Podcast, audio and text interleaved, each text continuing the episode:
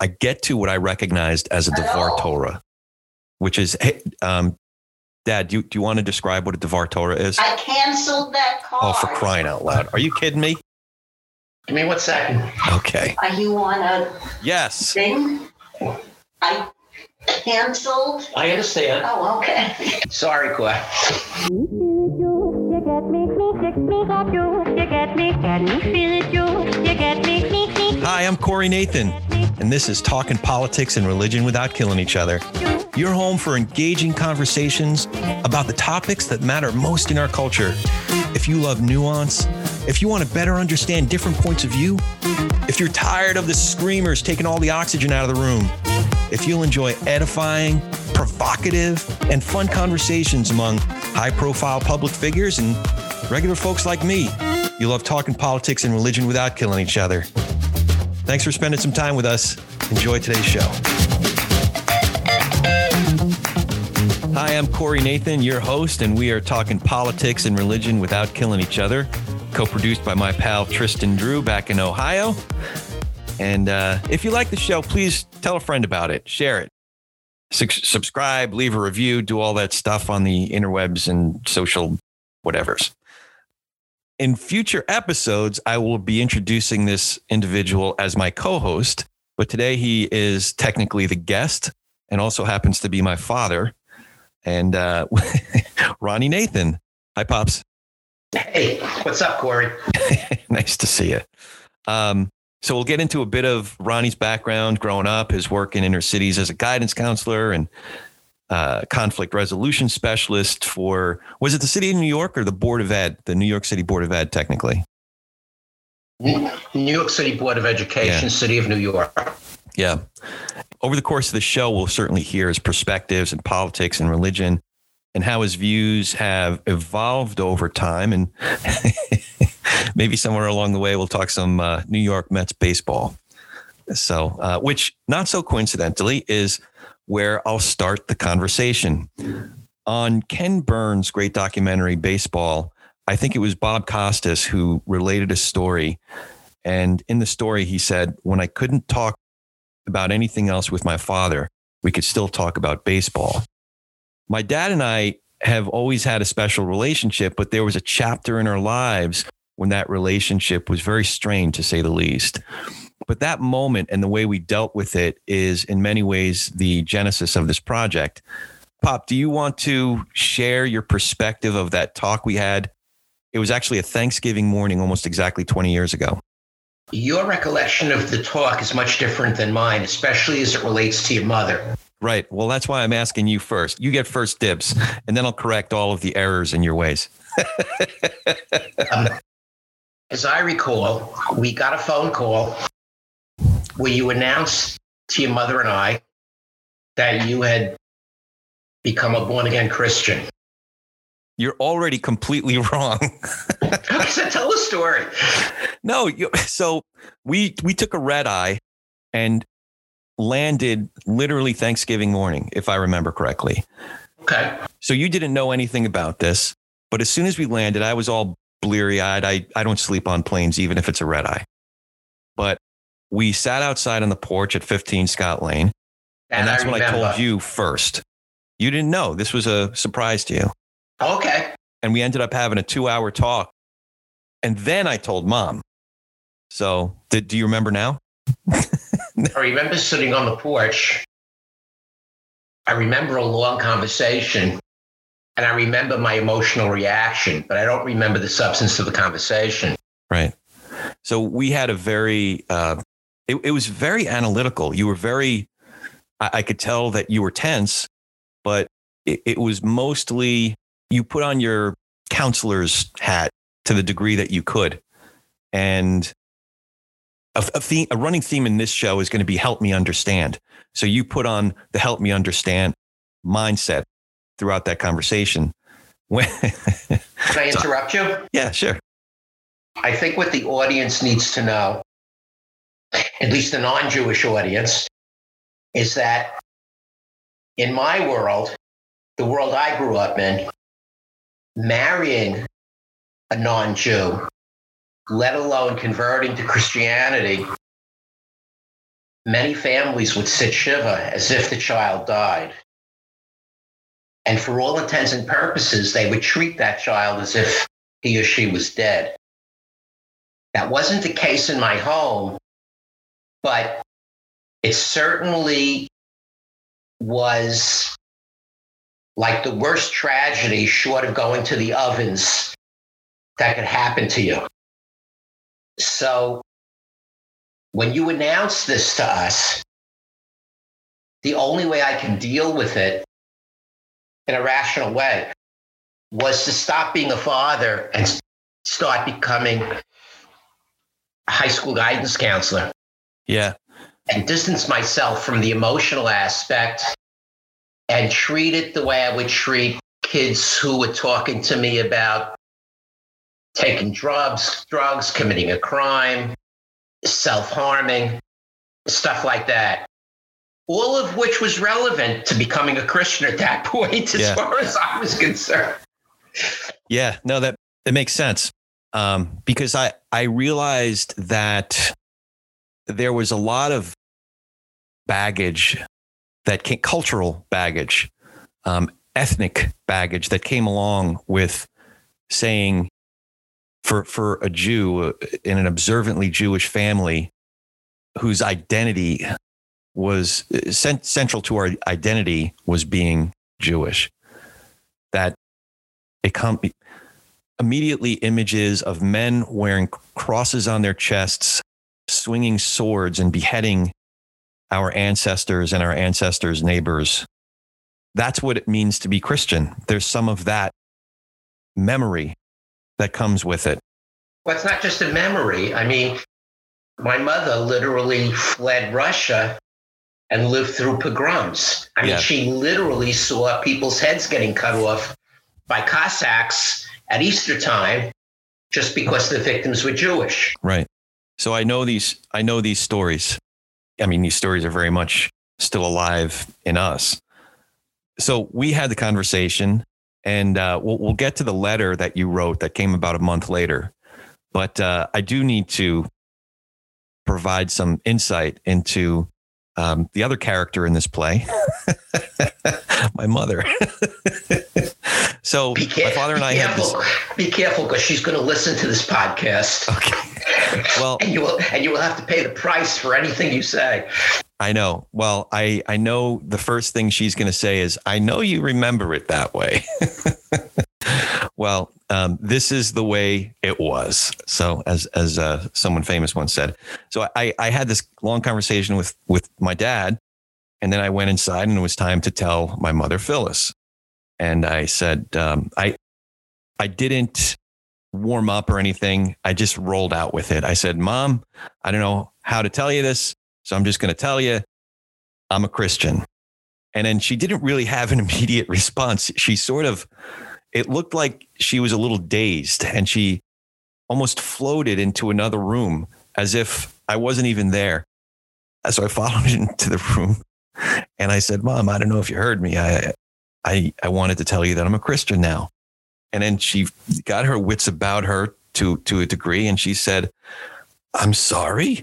I just never thought I'd have a son who was, and she was searching for the words. And she finally said, walking with Jesus.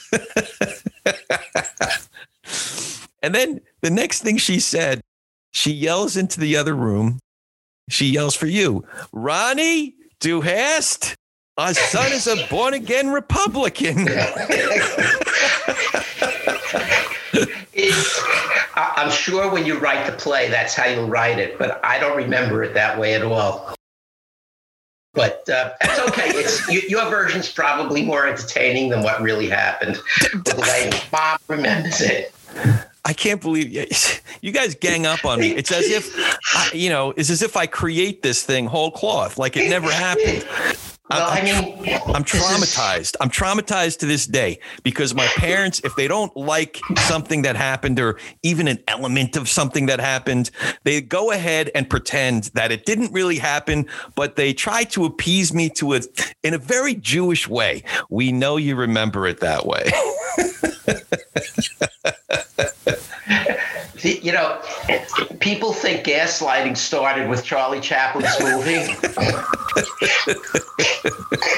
it, no, it it's it's it it it it, go, it goes back to the days of Abraham, Isaac, and Jacob. Arguably, even before then, uh, you know, Cain and Abel. Um, anyway, um, so I, I I think it's worth. Let me give a little bit of background on how that decision came about. And then I want to ask you about that letter to the degree that you recall. It was a very long, detailed letter. So um, the Reader's Digest version of how uh, a young man from a very observantly Jewish family went to an Orthodox synagogue growing up when I was growing up. We weren't just casual Jews. It was a part of the fabric of who we were as people, as a family. It was a, it was a, significant part of our lives. At the age of twenty-nine, twenty-eight, twenty-nine, somewhere around there, I I was doing business with a couple of guys that were very influential on various fronts. I was at a point in my life where I was looking for some mentorship, you know, in business. Um, Lisa and I were talking about having a family, you know, just being a a good husband. And I certainly had good role models, but I was actively seeking mentors outside of my nuclear family. So two guys in particular were very influential. And um, one fella, Hal, every, I saw him about once a month, and every month he'd give me a book to read, whether it was on business or being a husband or being, you know, a good citizen in the community, um, even being a dad, even though I wasn't a father yet. Actually, no. Uh, Lisa was pregnant with Savannah, our oldest, at the time. And I noticed that every book he gave me was what I can thought of as a as a Jesus book, because a lot of it was based on scripture. Um, so there are quotes from the Bible in it. And Hal was a guy that I knew grew up Jewish, and he had, at a certain point, become a Christian. So for me, it was an annoyance. Like, I really, really respected him in every other capacity, but this whole Christian thing just annoyed me. Um, so I finally, I finally confronted him about it. I said, Hal, you know, I respect you so much. I really appreciate what you're teaching me and all of the information uh, that I'm gleaning from these, these books that you're recommending. But I got to tell you, man, like, Jesus ain't my thing, you know? So what's up with you? You were Jewish, and now you're some Christian dude, and what's up, man? Um, so Hal sort of took it as a challenge, and he and he said, uh, well, here's the thing. Um, yeah, I am a Christian now, and I know what that means. And I also know what it means to be Jewish. You know what it means to be Jewish, but you don't have the first clue about what it means to be a Christian. So he gave me another book, and I read the book. It was called, um, I think it was called More Than a Carpenter, uh, by a, a pretty well-known, um, I, I don't know if you'd call him an apologist, but, uh, you know, he, he, he wrote this book about try, trying to make an, a more empirical case for the life, death, and resurrection of Jesus. And I thought, you, you can't really make that case empirically, but I read the book. It was kind of a short book, but it intrigued me enough because there was enough contextual information, historical, literary information in there to say, now, wait a second, I can't just dismiss this out of hand. And it really pissed me off, frankly. So it, it sort of opened the door for a whole season of, I, I if, if we, if we had a record of it and we looked back, and the record indicated that I read on average about ten hours a day for a period of about six months, that wouldn't surprise me. I don't know if it was a little more or a little less, but It was it was a, an obsession for quite a few months, because I wasn't just uh, once I finished that first book, I dove in and I was reading C S. Lewis and Josh McDowell and Lee Strobel. But I was also reading theology, uh, not just Christian theology. But once I came to a point of thinking, holy cow, there's something there's something else here. But I better not just go down this one tunnel. I better open myself up to learning more about different religions, different philosophies. First, to start to zero in on fundamental questions that were important, existential questions that were important, um, as well as to gather information about frankly, what made the most sense, what was coherent and cohesive. And then finally, through this whole time, I, ha- I still hadn't read the New Testament. So I finally cracked it open. Hal recommended I start with the book of James, which was an interesting book to start with because it's written, it, the, the opening address is to the twelve tribes or something like that. It was uniquely written to um, Jewish people. And some of the issues that the the writer of that letter was dealing with were the kinds of issues that resonated with me. The faith versus works kind of a thing um, w- was a new concept to me. So it introduced it introduced me to it. I'm oversimplifying a great deal here, but it was a good book to start with. But then I just start, I went to Matthew one, and I just read through the whole New Testament, not quite in one sitting, but in t- maybe over the course of two days. And very early in that first book, Matthew, I get to what I recognized as a D'var Torah, which is, hey, um, Dad, do you, do you want to describe what a D'var Torah is? I canceled that card. Oh, for crying out loud. Are you kidding me? Give me one second. Okay. Are you on a yes. thing? I canceled. I understand. Oh, okay. Sorry, Claire. I'm, I'm, I'm wondering if that's something we should leave in. It might be worth leaving in. that, that that was Phyllis. Yeah. Okay. That was Mama Phyllis. Yeah. So uh, you want to describe for us what a D'var Torah is? Yes.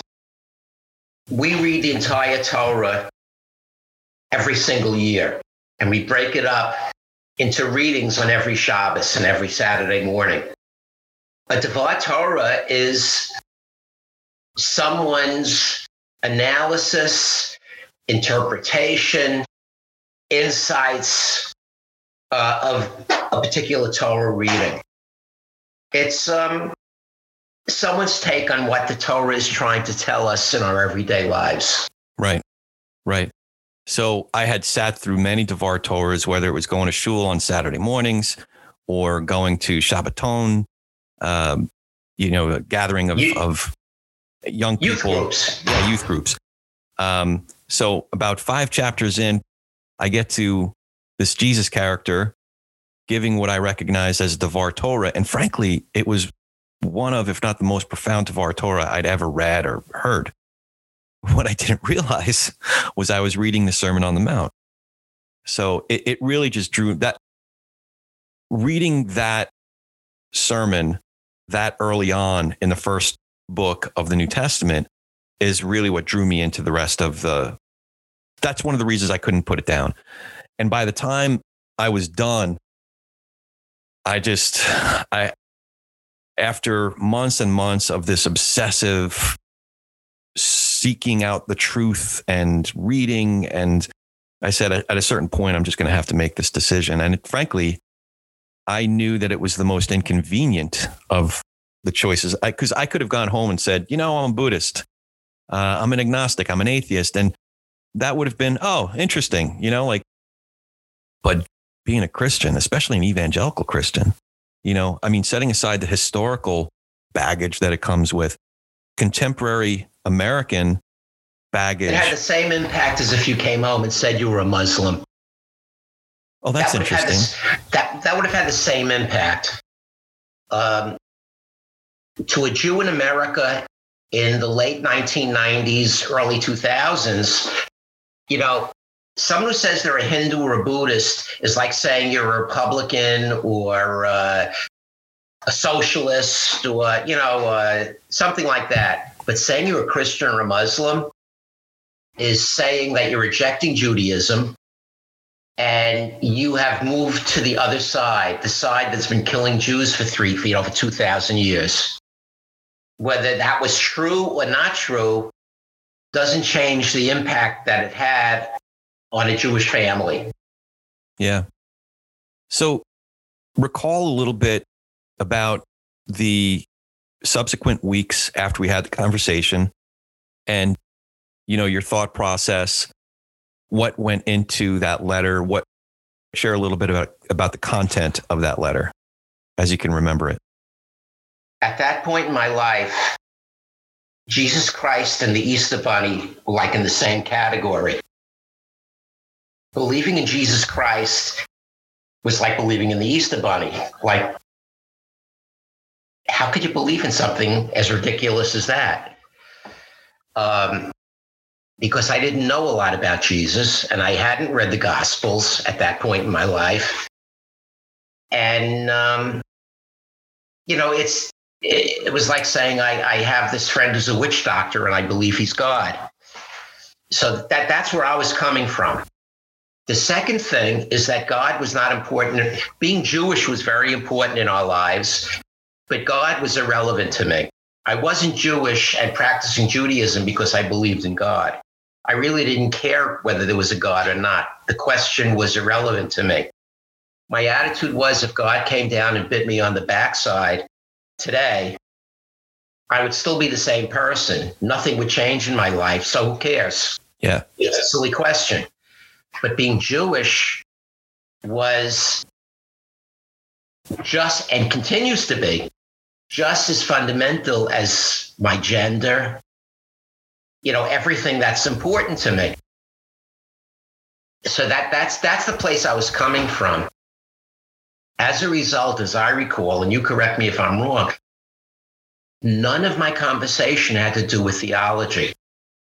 All of it had to do with Jewish guilt. No, I, I don't think you're giving yourself enough credit. Well, I don't know. I can't remember how deep you went into theology because it wasn't a part of your, it, you weren't, I wouldn't say that you were necessarily fluent in theology at that point, or it wasn't primary for you. There was a lot of Jewish guilt, but each, each paragraph was a different arrow in your quiver that you were using. And it, there was some Jewish guilt. There was some historical perspective, a lot of historical perspective. My background was in history, European history. Right, right. So that that that was a strong weapon for you, if I can use that word. But there was family history. There was a sense of filial obligation. There was a lot of emotional appeal. Um, there was logical appeal. There was some theology, phil- philosophy. So you were arguing from a philosophical standpoint. It was a very, it was a long, it was ten page, single spaced. It was a long letter. There's a lot in there. And I was coming from a different mindset at that point. I was already, uh, I was already studying Ravi Zacharias's work, who later became a friend and a mentor. So I was in more of a more of a debate mode. I felt that that this could be a contest in a way. Not not that's not a fair way to put it, but sort of a contest with spiritual spiritual points, um, spiritual stakes, if you will. So what what I did was um, I started answering the letter one paragraph at a time. But uh, so, but we were emailing back and forth. So as I was sending a reply, my dad, you you were replying to my replies, and then it just literally over the course of three years, we went more. I mean, in some ways, the conversation is still continuing, but um, the the f- subsequent three years was especially packed with long communication, long emails back and forth. And one of the things that we did was we started we started recommending books to each other, partly as a way to prove a point. You know, if you read this book, you'll see what I mean. You know, so one of the books that you sent me was "You Take Jesus, I'll Take God." Do you remember that? I don't even know where I got it from. I do remember it. Yeah, Th- there were other books that were much more Um, effective. You, I think it was you, and at this time that you shared some really good ones. Um, Joseph Campbell's work was right. One of them. I was into Joseph Campbell back then. Yeah. Was it also at this time that you shared Solzhenitsyn? I'm thinking. I'm. I, I, I'm thinking more maybe Viktor Frankl. Frankl. Yeah. I because I read Frankl and Solzhenitsyn's. Uh, they were they were similar in the some of the conclusions that they arrived at.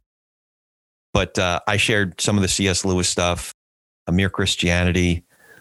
It was years later that we started reading Tom Wright's work. That we N T. Wright is sort of a continuation, as I see it, of great English scholars like G K. Chesterton and C S. Lewis. But yeah, we shared we shared books, recommendations with each other. We discussed those books, and over the years, the conversation has just evolved. So that I wanted to share a little bit about that by way of background. I also want to share a little bit more about your background, Dad. You you grew up in in Brooklyn, New York. T- tell us about where you were born, where you grew up, how that formed your worldview religiously, politically, culturally. Oh gosh, um, most important thing that you, that folks need to know is that I'm a first generation American. That. Um, We were always much closer to my mom's family, and that whole family came to America in nineteen twenty-one in steerage, uh, one of the last boats that was admitted to the country before the immigration rules changed, and they were fleeing pogroms from Russia. My whole family, I grew up on stories, things my mother actually witnessed and lived through, of Jews being killed by Christians, mostly at Easter time after passion plays in the church. I grew up in a neighborhood that was mostly Italian and Jewish, more Italian than Jewish, but there was really nobody else in my life. Everybody else were people who I saw on the subways. Before you, before you go into that chapter, did you get to talk to Uncle Saul Krivel about um, his, because he was he was older than Baba, and he was old enough to have been politically engaged. One of the reasons they came to this country was to keep Uncle Saul out of jail. Yeah, he was about to be picked up by the um, whatever the equivalent. Uh, uh, I think it was called the Checker in those days. Whatever the equivalent of the Soviet secret police was, he was about to be picked up and jailed, as many of his friends were, for Zionist activities in Russia.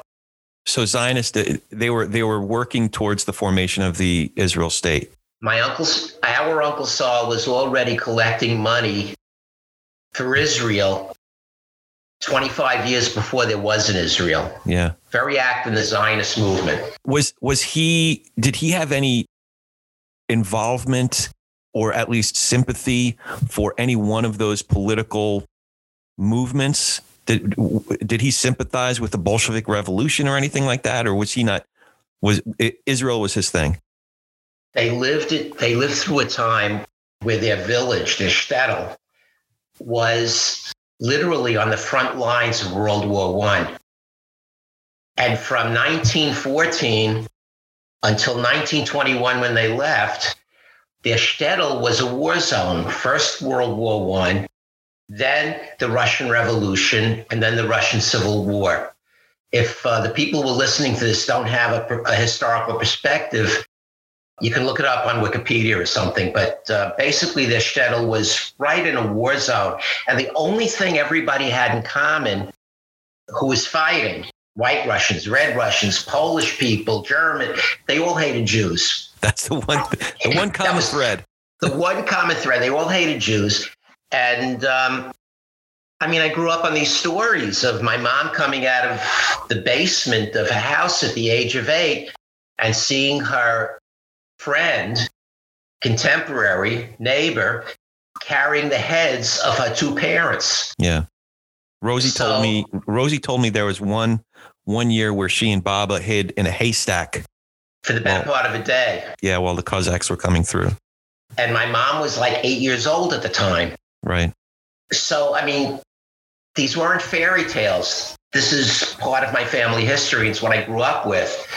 Uh, I grew up over a grocery store in a working class neighborhood in Brooklyn, Bensonhurst. We were poor, working class. We always had food at a grocery store, but we didn't have a lot of money. And my life as a kid was kind of like the kind of life you see on the Bowery Boys or East Side comedies, where after school you were in the street or Hebrew school and nobody knew where you were or what you were doing, and they didn't care as long as you got home when the street lights went on for dinner. So that, that's my background. Um, I'm the first person in my nuclear family to have graduated from college. Mazel tov. Yeah. You know, so... Uh, when, when did you start becoming interested in politics? Ah. I was in sixth grade. I was in, I was in sixth grade, and my father had gotten out of the grocery store and became an insurance agent. And it was the first time in their lives they had enough disposable income to go on a vacation. They went to Manhattan to the Barbizon Plaza Hotel. And I don't know if it was for a weekend, I don't remember, or a week, or whatever it was. It was the first time I was ever away from home. They put me on a bus to my aunt's house in Flemington, New Jersey. And I read Catch twenty-two on the oh. bus. What? Wait, you said sixth grade? Yeah. That's quite a book for a sixth grader. Well, it was a good book. Right. So the Korea War had already happened, but Vietnam was not happening yet. It wasn't quite, yeah. It was like just the beginning rumblings of something going on in Southeast Asia. Yossarian, right? Is that is that the main character's name? Yes. Yossarian. And uh, I remember reading the book, and I finished it at my Aunt Beatrice's house. Holy cow! Uh, you, well, I saw, that's. I mean, that's a it's a big book, especially for you. When you're eleven years old, like that's. It's sixth grade. Yes, I was about eleven years old. And I, and you know, it was the first time that I began to question the power structure and what this was all about. And, oh, that's that's quite a burden for an eleven-year-old. Well, you know, but I, you know, I, this is my recollection, and it kind of like was the awakening, my political awakening. Right. And um, how, how much younger is David than you? Da- uh, He's three years younger than I am. So he was eight uh, or so at the time. Uh, so, yeah. so he and Dickie were, were too young to be hippies yet. Right. Well, the thing is, my, my, my Uncle Jerry and, and Aunt Beatrice were like, you know, they were educated, really intelligent. Yeah. Very prominent doctor, uh, Jerry was. And, and, and they came from a left-wing political background in the Depression. Oh. So they were kind of like rich hippies before there was anything called hippies. Right. Uh, you know, and they opened my eyes up to a world that I had never been exposed to before. And my political development and consciousness grew from that. So when you started coming to your own perspective, your own worldview, what were what were some of your leanings? My um, my aunt and uncle introduced me to Pete Seeger. What a great gift. One of their close friends was a guy named Jim Peck, who was one of the Freedom Riders. Oh. I met him personally. Wow. And because he was my family's friend, it had a tremendous impact on me. And I was exposed to all this stuff for the first time in my life. Ironically, or maybe not so ironically, for much of my elementary school career, I was in the dumb class. And suddenly somebody woke up when I was in fifth grade and decided I was smart. And I ended up in the smart class. And from sixth grade on through high school, because I was in the, quote, smart class, I was exposed to all of this Um, interesting, quite frankly, left-wing literature, music, um, and influences.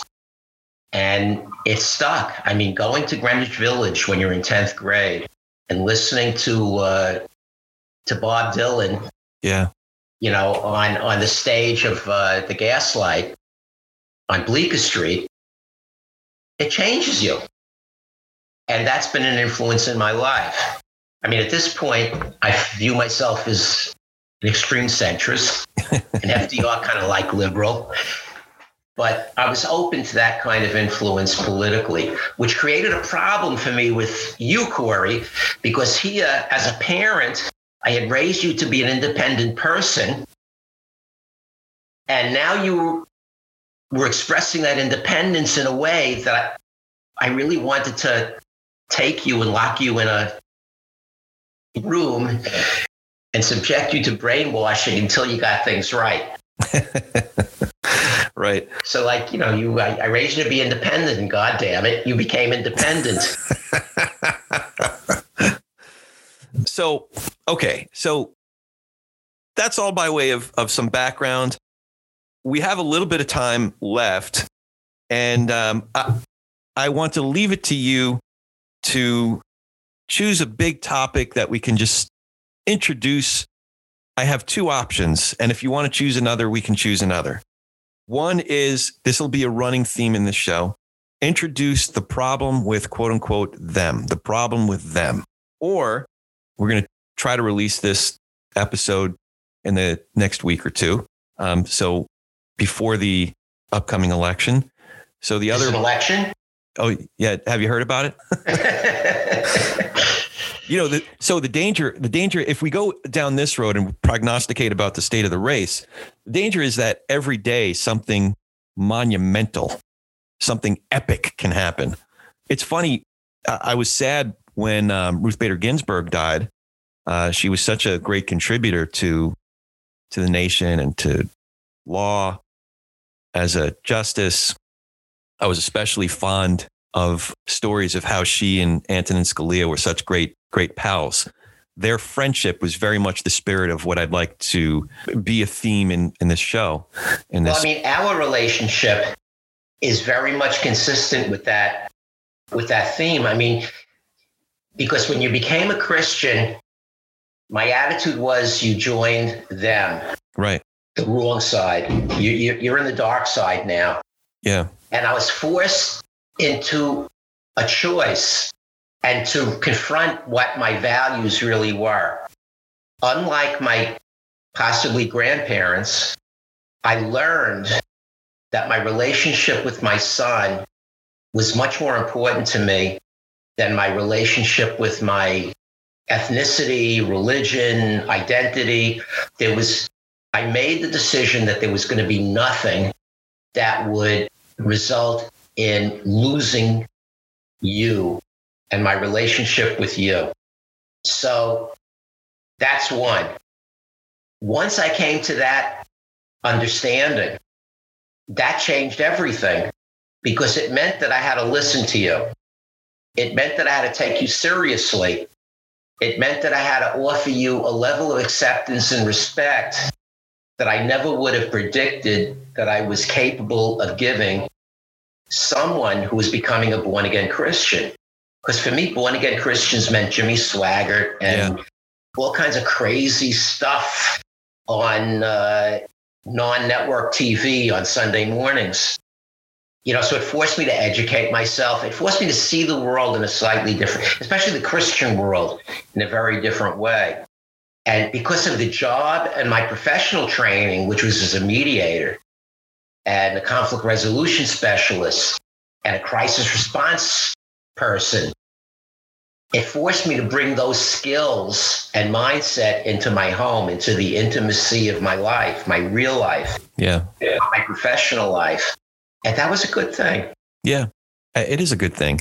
I mean, look how many folks we've brought into our conversation over the years. It, it is a unique conversation, but now more than ever, conversations like these are what's missing and what's needed, because too many conversations are, they're not conversations. They're rhetorical ping pong, and often much worse than that. They're opportunities for people to express hatred for some other. They're vents, outlets for folks to give voice to what they've been learning elsewhere. And what they've been learning is how to define and mischaracterize large groups of people with whom they don't identify, and generalize and villainize. You know, so right now, I experienced this the other day. I usually don't pipe in on threads where there are a lot of people that I don't have existing relationships with. Threads on Facebook. Yeah. But I did.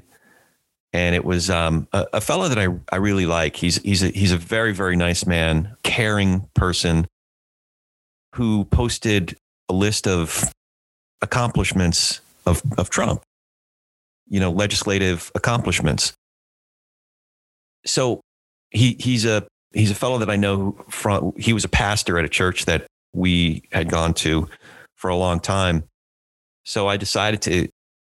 A lot of the accomplishments were sort of a challenge. They were listed by starting the the writer. He he just he shared it, so he didn't write it. But the writer of this list started each accomplishment with, "Do you dislike Trump because?"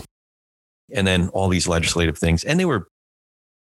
Some of them were spun, arguably. Some of them you can look at and, oh, I didn't know he was involved in that. You know, so it it did.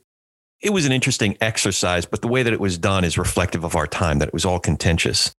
So I answered my friend by saying, I dislike Trump because, and I quoted scripture, you know, not just a part of one verse, but uh, I think I ended up, I, I just wanted to share with him what was foundational to me, because I, the Bible to me is authoritative. It's a, it's a great frame of reference at the very least for what God would consider virtues as well as what God would consider vices and sin. So I shared, I think it was four different passages from four different books, Hebrew Bible, New Testament. And boy, oh boy, I, I haven't looked this morning, but this is, so this was Sunday, I think, Sunday, Sunday evening. And the comments were, I mean, if you, if, If we counted them up and somebody said there were two hundred fifty comments on there, all of which were, I, all I did was quote scripture. And I'll tell you, people just, pe- people, there's some sort of a permission structure for what I imagine are otherwise perfectly nice people to be just flat out unkind, vicious. It's interesting. Yeah, I, you know, I have this political group on Facebook. Right. And there are people that I've been talking to for eight years. In the last fifteen years, I've become very, very religious, and God is a reality in my life now. So, for example, I, look, I'm very open about despising Trump. I despised him thirty-five years ago. I'm the same age. I'm from New York.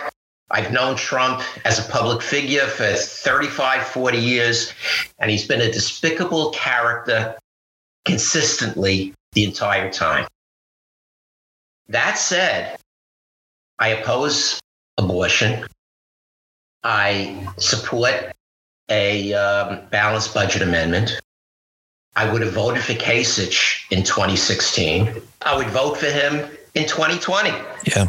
But every time I talk about something about Donald Trump that pisses me off, I get a flurry of responses from people who accuse me of being a baby killer. Yeah, uh, that, that was a phrase that was used.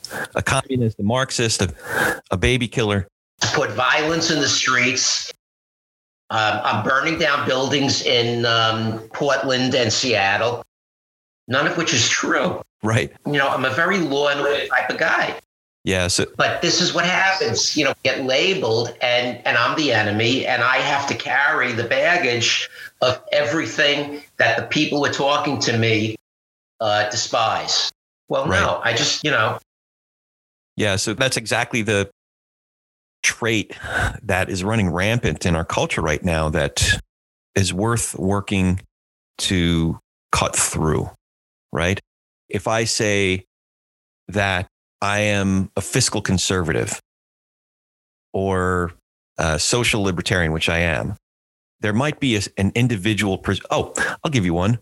So I, I made a mistake, but got kind of attacked by a, a separate group of people, very different group of people. Um, I said that it looks like Amy Coney Barrett has a very admirable resume. You know, she has a, a resume that's very admirable.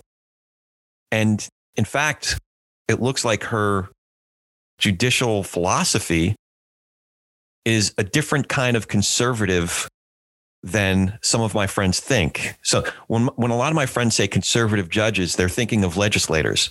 They're not thinking of judges. But a judicial conservatism is a deference to the Constitution and precedent, the way that we've seen John Roberts. He's a judicial conservative because he defers, even if he has a political leaning. There have been times when he's ruled in opposition to his political leaning. So to me, there's a difference between legislative conservatism and judicial conservatism. So anyway, I was trying to, and I don't know as much about it as someone like my friend Steve Cohen, who's been in the law his whole career, you know, Glago, the guys, there are guys who would have a much more rounded, thorough understanding of, of this stuff than I would, who I, all of whom I hope to have on the show. But just saying that, something that is not hateful about Amy Coney Barrett, boy, oh boy. Well, then I became a proxy for Trump, you know, like. Yeah, that, and, that's the other side. I mean, like on my own homepage, which is much more left wing than my persona on my political group. Yeah. I'll say something. Uh, t- a typical post I'll put up is uh, credit where credit is due. Moving the embassy to uh, Jerusalem was a really good thing, and Trump deserves credit for it. Holy shit. Can I say, say shit? shit? Okay. Holy shit. I mean, now I'm becoming an apologist for Trump. Yeah. And I get all these responses about how Trump is like Adolf Hitler and Mussolini. Yeah. So, no, no, no. Moving the embassy to Jerusalem was a good thing. Yeah. You know, it, you know, may, maybe, you know, this, this, uh, this, this new replacement for NAFTA isn't as great a thing as Trump makes it out to be, but it's an improvement on NAFTA. Give yeah. the guy some credit. I right. still hate the man. Right. I still would rather vote for a houseplant than Donald Trump. But that doesn't mean that he's never accomplished anything that was positive. Right. So that's, uh, I think that's a good, good place to wrap it up. We got a little bit about your background, uh, some context to our relationship and our conversations, some of the issues of the day, and, and why we're doing this thing. I think it's, uh, I think it's going to be fun, and hopefully, hopefully we'll uh, be able to cut through some of that nonsense. There's just too much nonsense out there, you know? So, and hopefully we'll have people on the show where I'll learn something. That's the idea. That's the idea. I think, you know, if, if we surround ourselves with smart people of goodwill, who come into a conversation in good faith. I mean, that's the idea, is is to to learn something new about someone, to better understand a perspective I hadn't considered before. I might still come away still disagreeing with that person or that perspective, but at least I can give it a fair hearing, as opposed to have only a very surface level understanding, just deep enough to develop a bumper sticker long retort for it. Uh, that, that doesn't do anybody any good, clearly. Um, but I, I think it defines our culture right now. So, and, con- and contrary to popular opinion, I have had conversations on Facebook with people for eight years who have changed my opinion on key issues. My opinion has changed on issues like gun control, mm. capital punishment, Uh, tax policy, because of the insights of people that I've met on Facebook through my political group. So we'll end it here with how you think the Mets are going to do next season, and who do they need, what moves do they need to make over the offseason? Well, I haven't been following the Mets very much for the last two or three years. Oh, they're hard to follow. You know, and, although DeGrom uh, is is just he's just a treat to watch. He's such an yeah, artist. He, he's kind of like Walter Johnson. You know, he's the greatest pitcher of his time on the most. Um, the Senators. That's right. The Mets, you know, are like the Senators and the Yankees. So, I mean, there you go. But uh, no, I don't think I don't think I don't think it's going to be fun to watch the Mets for a long time. Maybe, maybe the new ownership will do something in two or three. So in two or three years, we'll have something to root for. Yeah. Yeah. They got some good players. They got some fun players that, uh, yeah, I, I, Always hopeful. Always hopeful. Wait till next year. Being a Mets fan is kind of like being a Jew. Because if you're not suffering, you're just not trying. Anyway, well, Pops, it was good to good to talk to you. As always, tell Mom I send my love, and um, see you see you next time. Love to Lisa and the kids. You bet. Thank you for joining us today. If you appreciate what you heard here, please go to iTunes or anywhere you get your podcasts. Give us a five-star rating and leave a review. That really helps move us up the chart so others can find out what we're up to here.